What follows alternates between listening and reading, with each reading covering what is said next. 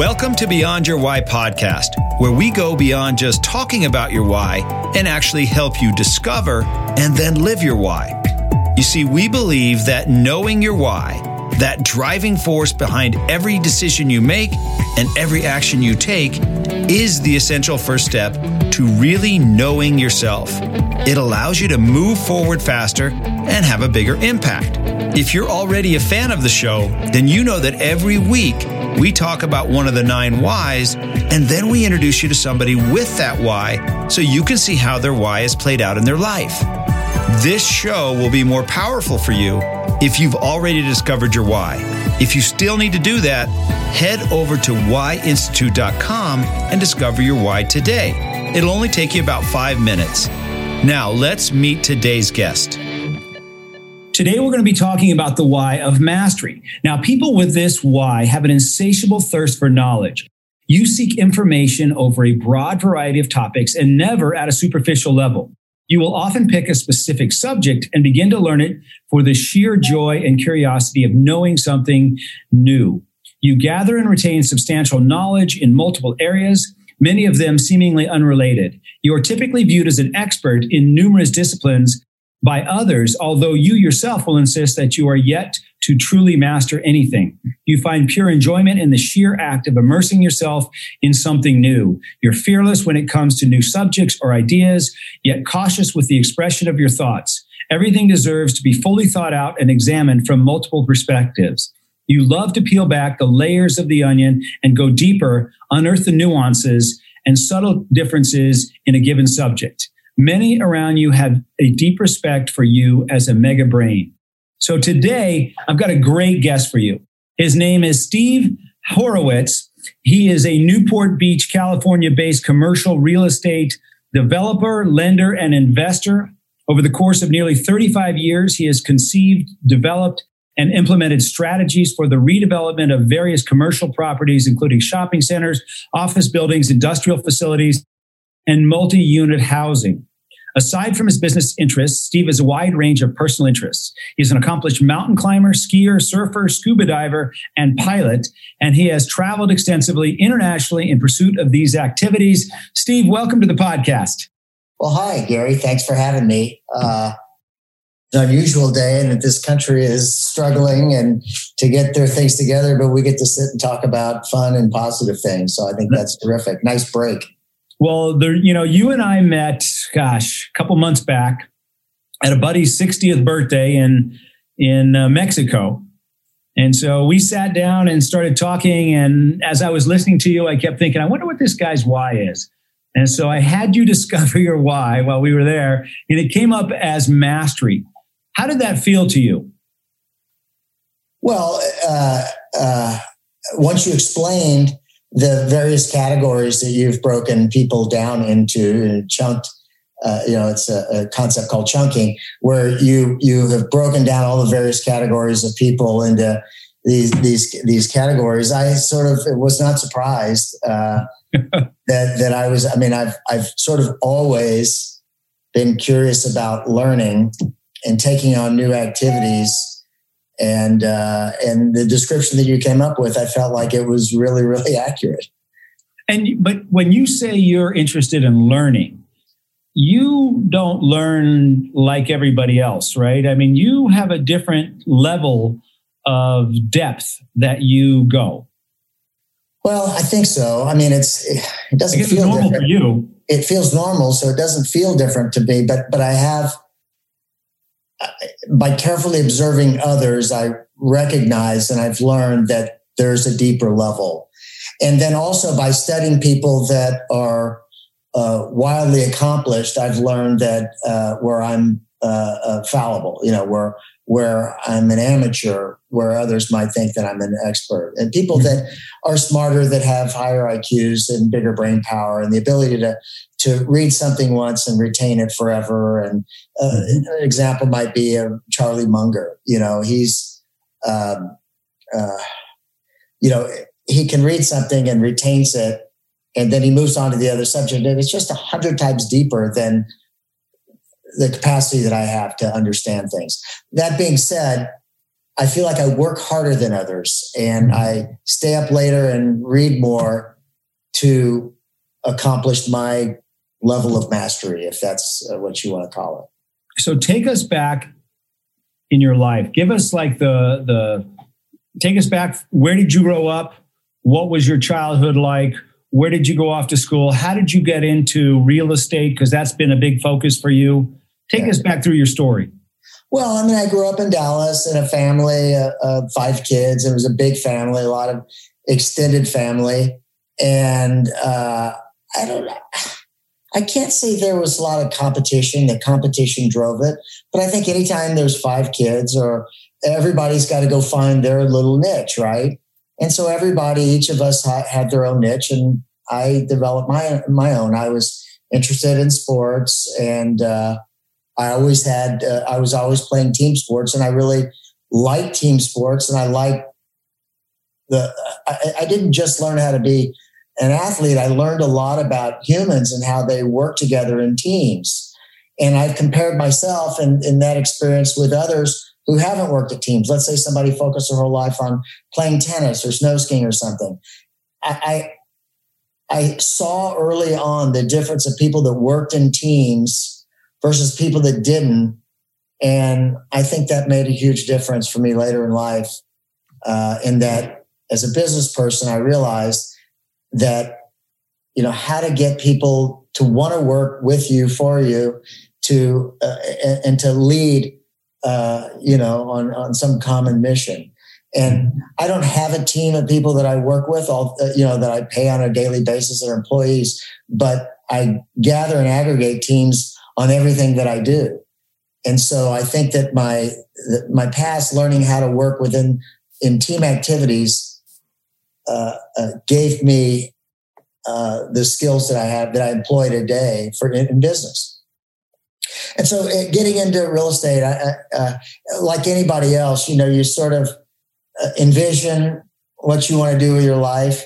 You then go out and test it. You know, when I, I envisioned it when I was 15, 16, 17, I then started testing it by taking on jobs and working for others. And then once I ran a few tests, then I picked a horse and I, I rode it. And I think that for the most people, that's what people, uh, for the most part, that's what people do. That's sort of the process they go through to figure out what they want to do with their business careers.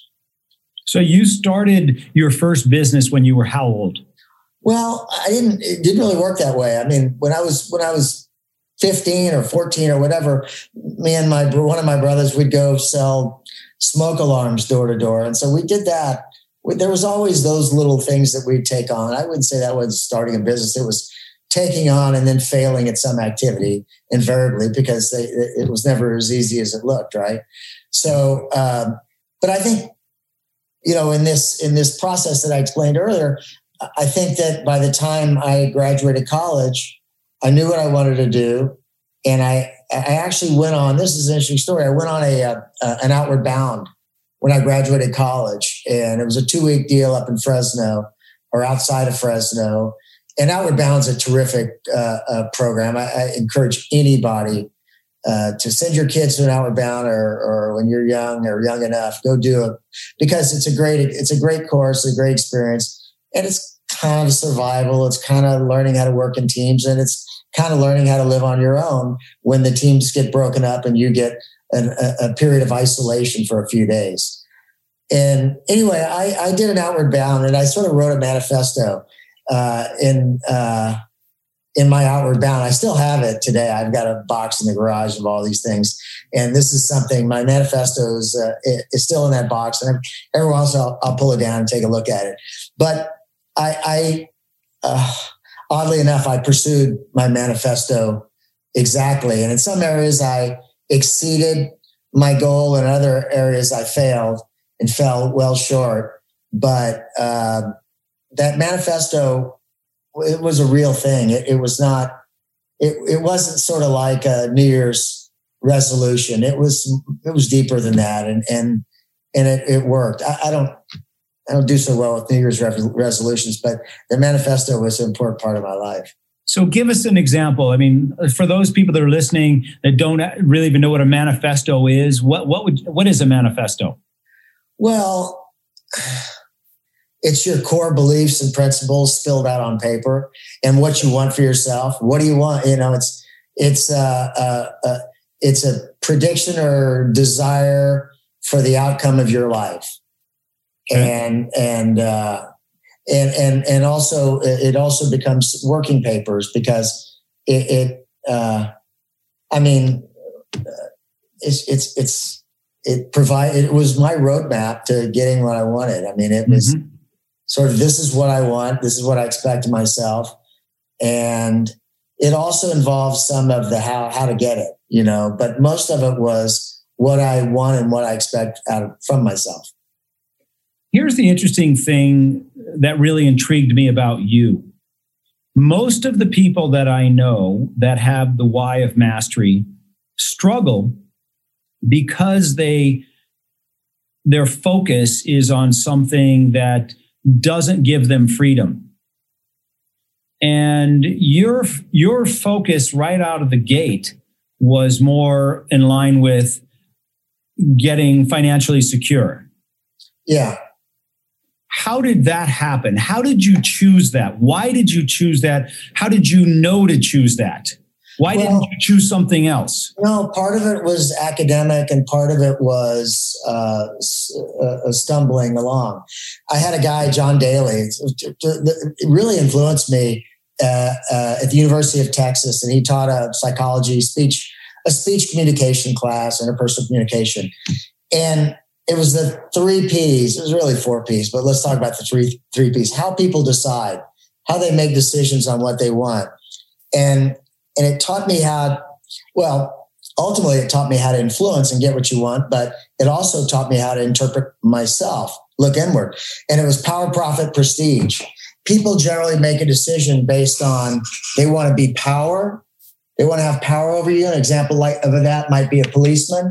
Hey, stop! I said stop and I'm pointing a gun at you, now stop. Somewhere in his life, he perhaps was disrespected. And so now he wants to be powerful. He felt powerless at some point, And his overcorrection was now I'm going to get power. Uh, uh, that's power. Profit. Uh, well, let's go about prestige. Prestige is you meet a guy at a party. He says, Well, you know, I'm at the fancy law firm of this, that, and this.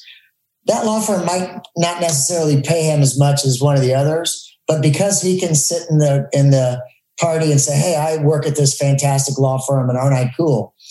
Um, that's that's what he that's what appeals to him and how he decides.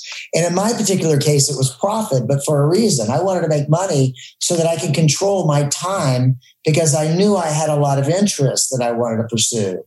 And and I had a lot. I love to ski. I love to be outdoors. I love to. And so the only way I knew that I needed to make money so that I can convert that money into time. And, and that, cause I felt that time was the most valuable commodity in the world. And, and so that's why I, that's part of why I was, a, a became a, a P, uh, uh, profit, you know, again, largely motivated by profit so that mm-hmm. I can exchange profit for time.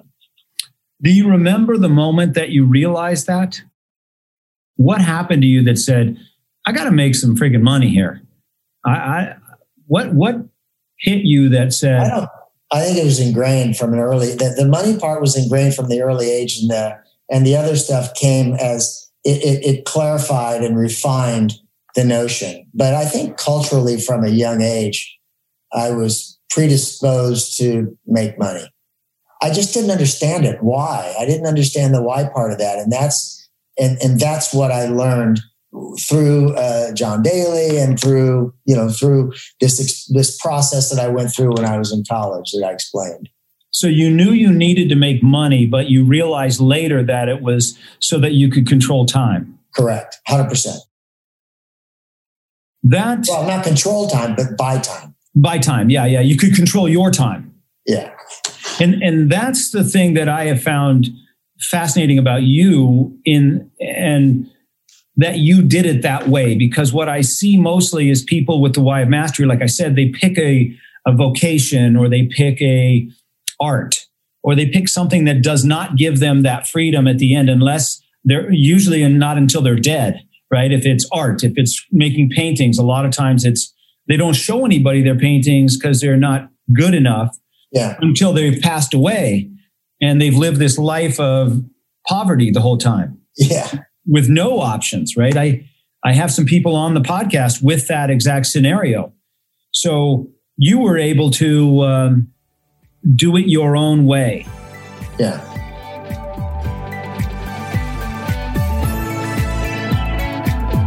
While we take a moment to give our guest a quick break, I hope you're hearing how important it is to know your why. If you're ready to put an end to your frustration and unlock the code to your personal and business success, then after the show, make sure to head to whyinstitute.com and discover your why today. It only takes about five minutes. Let's get back to the show. What is it that makes you want to dive so deep into learning something? What's inside you that says, I've got to really know this? I don't know. I mean, it's a great question, and I, I thought about it, and and and and so you you look at uh, you look at a, a, medical condition, for instance, somebody with Asperger's, which is on the spectrum, which is a high functioning uh, uh, autistic uh, person, and you say, how you know how those guys can dive into a subject and just get layers and layers deep, and they just have a wicked ability to focus on a subject. And uh, I'm certainly not that, uh, but I'm a muted version of that, meaning I'm wildly curious about everything. I mean, uh, uh if I can find anybody that's an expert in anything, I- will just go crazy uh, in spending time with them and listening and learning from their core expertise. And and so what I've patterned, uh, uh, what I've patterned myself after is I think uh, Charlie Munger calls it sort of an interwoven fabric of knowledge on a wide range of, range of subjects that sort of makes you uniquely you. And so, I mean that that's how I've lived. I mean, I found all these different subjects that I find interesting in some areas that I'm uh, unqualified and no good at, like physics. I mean, my math skills are marginal, but my interest in studying physics and desire took me to learning how to fly airplanes and understanding the weather and understanding how uh, and and again that interwoven fabric about going and scuba diving and taking on diving and learning about uh, pressure as you go down and then you start to learn how to fly and now you've got pressure as you go up and and all of these things uh, uh uh, are interrelated. And I've tied all of my interests together. And, um, and they've taken me in areas that I never would have expected, like an interest in studying physics. I mean, I would have never expected that. And I'm wholly unqualified uh, uh, to study it, although it's something that I've lived. Mm-hmm. So you let's go back a little bit. You got into real estate. How did you move so rapidly to the top of the leaderboard, if you will, or to a place where you um, had found as much success as you had? Well, I would call it the top of the leaderboard. I'd call it, I'd call it uh, uh, on a high enough limb in the tree yeah. to be safe from the predators. I think that's sort of an easier way to look at it. And then, you know, how high do you need to be on the tree?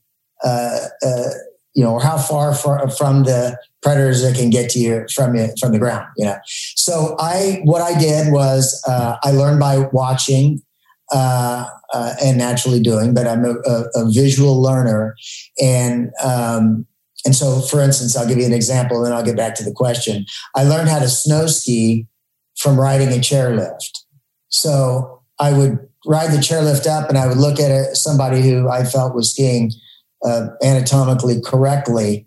And I'd look at their ankles, their knees, their hips, their shoulders, their hands, elbows, and I'd look at their head, their, where their weight was, and I would break down how that person, what they were doing, and that using their hands as egg timers, and um, and that's how I learned how to ski. Well, sort of business the same, thing.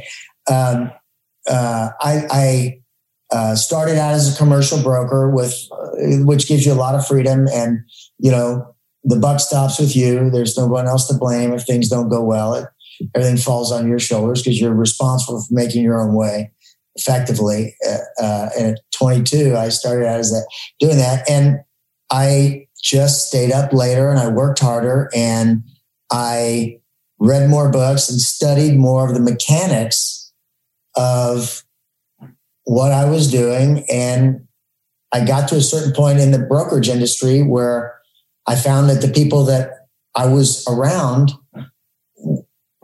I, I understood more of the mechanics, yet they were better sales guys. And in that business, you really 80% of your job was selling the job and 20% of it was the mechanics of doing it. And I looked at it and I said, I hate the sales part but I like the mechanics part. So that's how I sort of transitioned over into real estate investment. And the way, the way I did that is I looked at some other guys that were doing it, some friends, and I said, well, they're not that much smarter than me. I can do that. And that's basically what I did. Mm. So, what was it? What were you like at that time when you were learning real estate, commercial real estate, commercial uh, investing? What was your life like at that time? Well, I was crazed. I was uh, uh, hell bent on. I mean, I was uh, uh, focused. I think you know the answer to that one. I mean, I, I, probably it wasn't the most healthy time because I was so focused. And yeah, I was uh, actively exercising gym, but I mean, I was ninety nine percent of my brain was focused on learning, learning, contributing time, walking up and down through buildings, talking to as many people as I can talk to and I just uh, in, in, networking and and all the different things that it takes to be uh, uh, productive in business. You know, I I was really really focused on that, and and I mean, I still I still was allowed to or, or had time to pursue my other interests, but I was unidimensionally focused on being a productive real estate uh, broker so that I could get to the next step, which was a real estate investor or developer. Mm-hmm. So you took it to a different degree, probably than the average person. Oh yeah, I'd say so.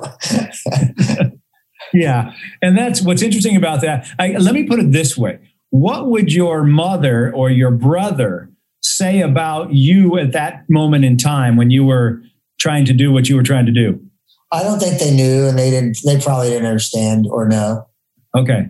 Yeah, I don't think they. I don't think they knew or understood my family. Uh, yeah, I, I, I, wouldn't. I don't think they had any idea what I was going through. Mm-hmm. But you were so focused in on it, and then you started to have some success, right? Yeah. And then uh, at, as yeah. you started to have this success in the investment aspect of it, how did your business change? Tell us about what was your business like when you first got going versus kind of where it is now. Well, it's a, it's a good question because I can sort of lay it out. I always said uh, this is when I was 25, 26, 27 years old, when I was sort of uh, ready. I felt like I was ready to transition from broker to being a principal as part of the manifesto. You're right. The manifesto didn't say when, but it said, you know, use that as a springboard for the next step. That was the manifesto. So uh, when I was in that process, um, I, I really just I, I gave it 100% of my effort. I gave it 24 7 focus. I lost where I was going with that, but then you going. switched into you switched into commercial real estate, and then what was it like when you started? I'm sorry, oh. commercial investing versus what it's like today. Okay, basically, what happened was I had a, a, a bit. Now I know where I was going with it. I felt like uh, at the time I felt like I needed a million bucks to generate to, and, and to invest at a, a 10% at the time you can invest at 10% to get 100000 a year so that i had enough income to survive and to sit back and then be careful about choosing investment deals. And i felt like the time was right. This was back in 94 95 96 i felt like the time was right and that asset prices were cheap interest rates were fairly high so that you know you had the potential for tailwinds as you were buying real estate. And i felt like it was and i'd seen a massive correction that was occurring in california. I'd seen it in texas years back. And so i sort of recognized that we are in a really good opportunity. But i didn't have a million bucks to go invest at 10% so that i can have 100 grand a year so that i can properly set up an investment company. So what i did is i said i got to figure out a way to manufacture that million bucks through uh, uh, being clever by buying a deal without having any money, uh, uh, adding value in a deal before I own the deal. And that's basically what I wound up doing is I got a contract to buy an asset and I had six months to fix it, which was unheard of at the time. It's unheard of today. And in that six month period, I was able to fix it. And I created at the time a million dollars in value, which kicked off, let's say, a hundred thousand bucks. And all of a sudden, after that first deal, I said, wow, I'm in business. All these other guys that I saw get into the business and they had the money wherever they had it from family money or somebody lent it to them or whatever. I was able to sort of manufacture it. It put me in position to where I could now sit back and say, now I can be smart about the next investment and the next investment. And that's basically how it started. So was it luck? Yeah. Was it skill?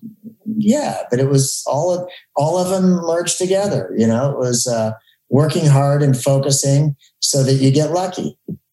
So what did, what is your, kind of describe what your real estate um, is like, how you do real estate now? versus then, or is it the same?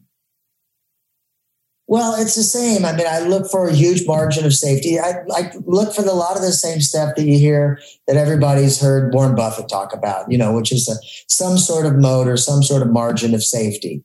So, uh, uh, you know, at some point you've got to be buying something good at a fair, reasonable price or an off price, uh, um, so that you've got a little bit of a margin. And then you don't add so much leverage and uh, you don't borrow so much money so that when things turn against you, because they always do and they always will, you know, the guys that are levered 80% go first. And then the guys that are levered at 70%, well, then they suffer.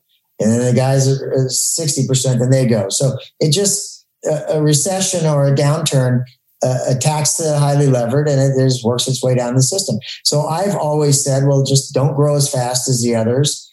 Uh, but maintain that that that uh, security by not borrowing too much money. And so that's the way it's turned out. I haven't grown as fast as others, uh, uh, but I've grown safer than others, and mm-hmm. I've maintained that margin of safety. I remember when I asked you, Steve, why is it so important for you to have so much depth of knowledge and so much information? Do you remember what you said? I forgot. I remember. Well, no, I forgot.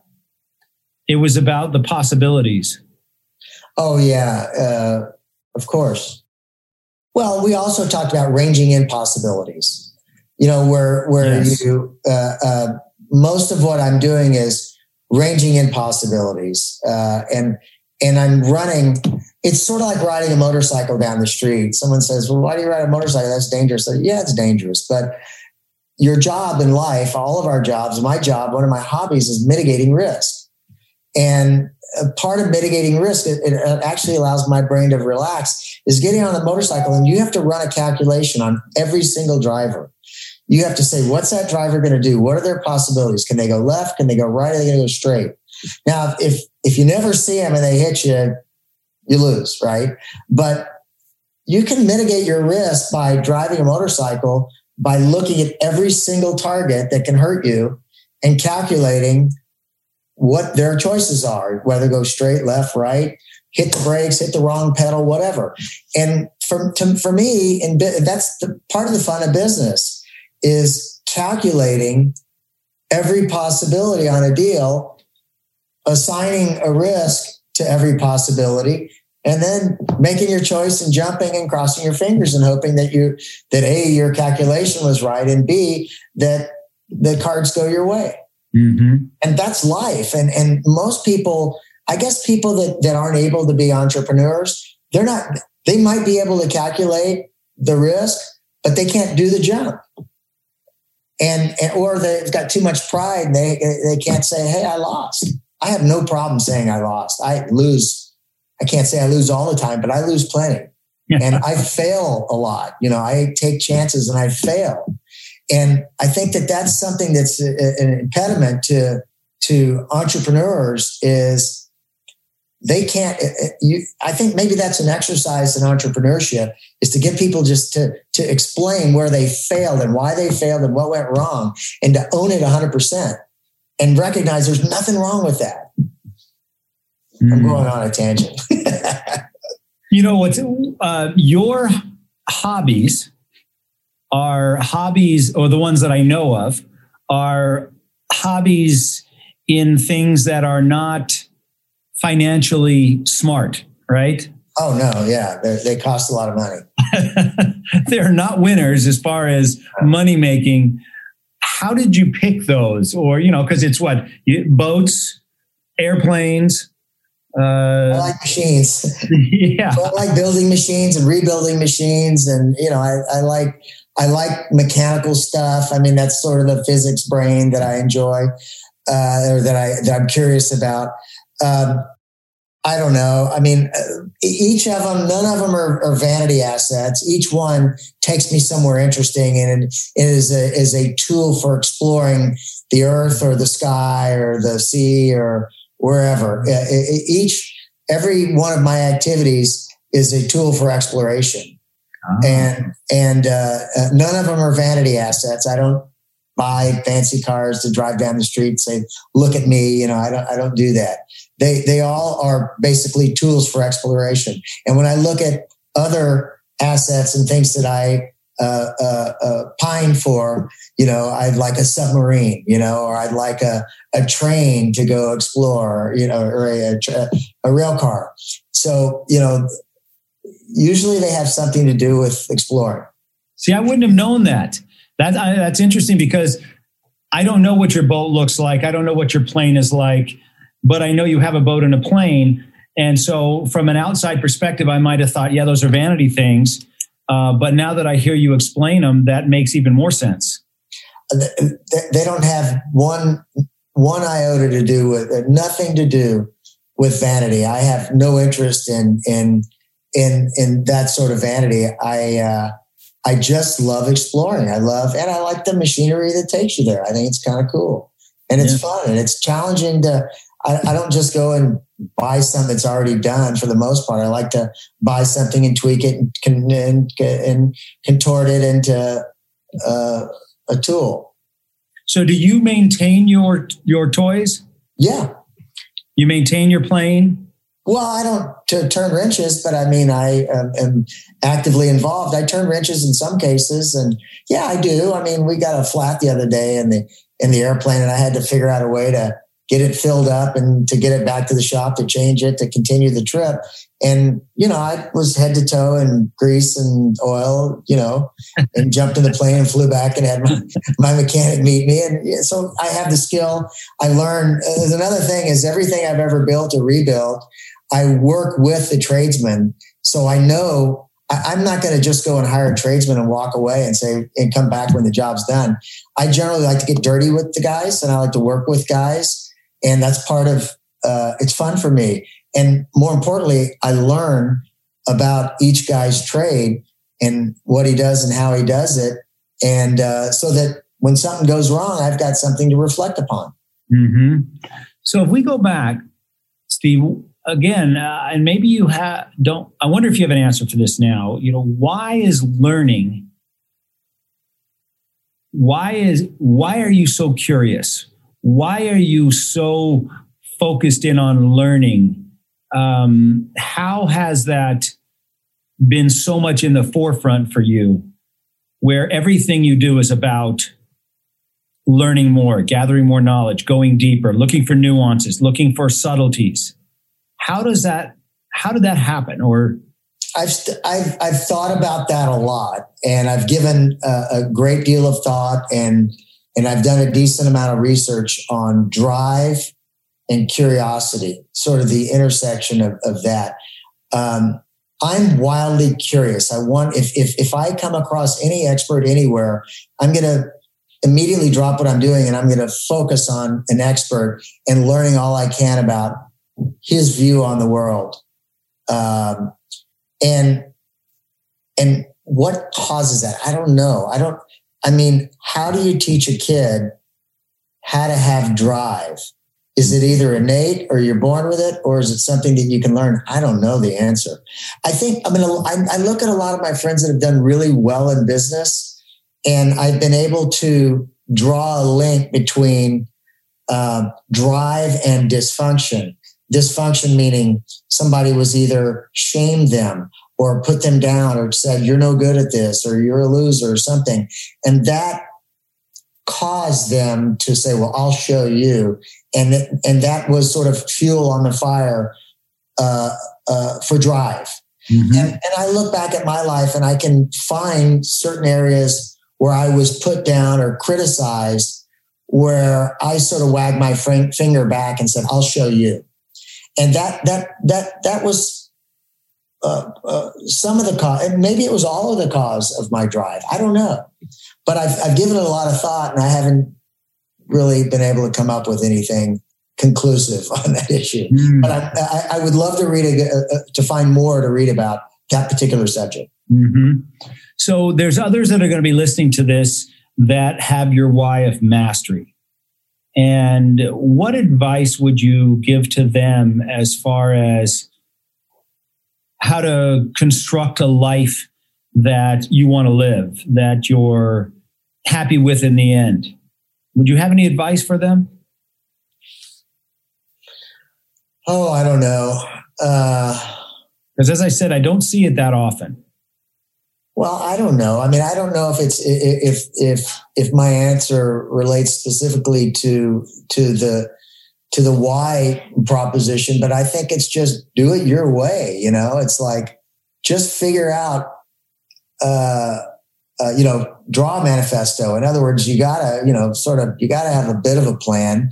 You know, draw, come up with a plan or a roadmap or or at least a, a desired outcome of what you want and then just do it your way. Have the confidence to do it your way and don't, you know, try to tune out all that external noise. The external noise will all tell will, will tell you what you can't do, uh, what you're not allowed to do, what's illegal, what shouldn't be done. You know, all these obstacles that everybody else is going to give you uh, along the way. Uh, uh I just say, hey, have confidence in your own views and own beliefs, and tune all that garbage out.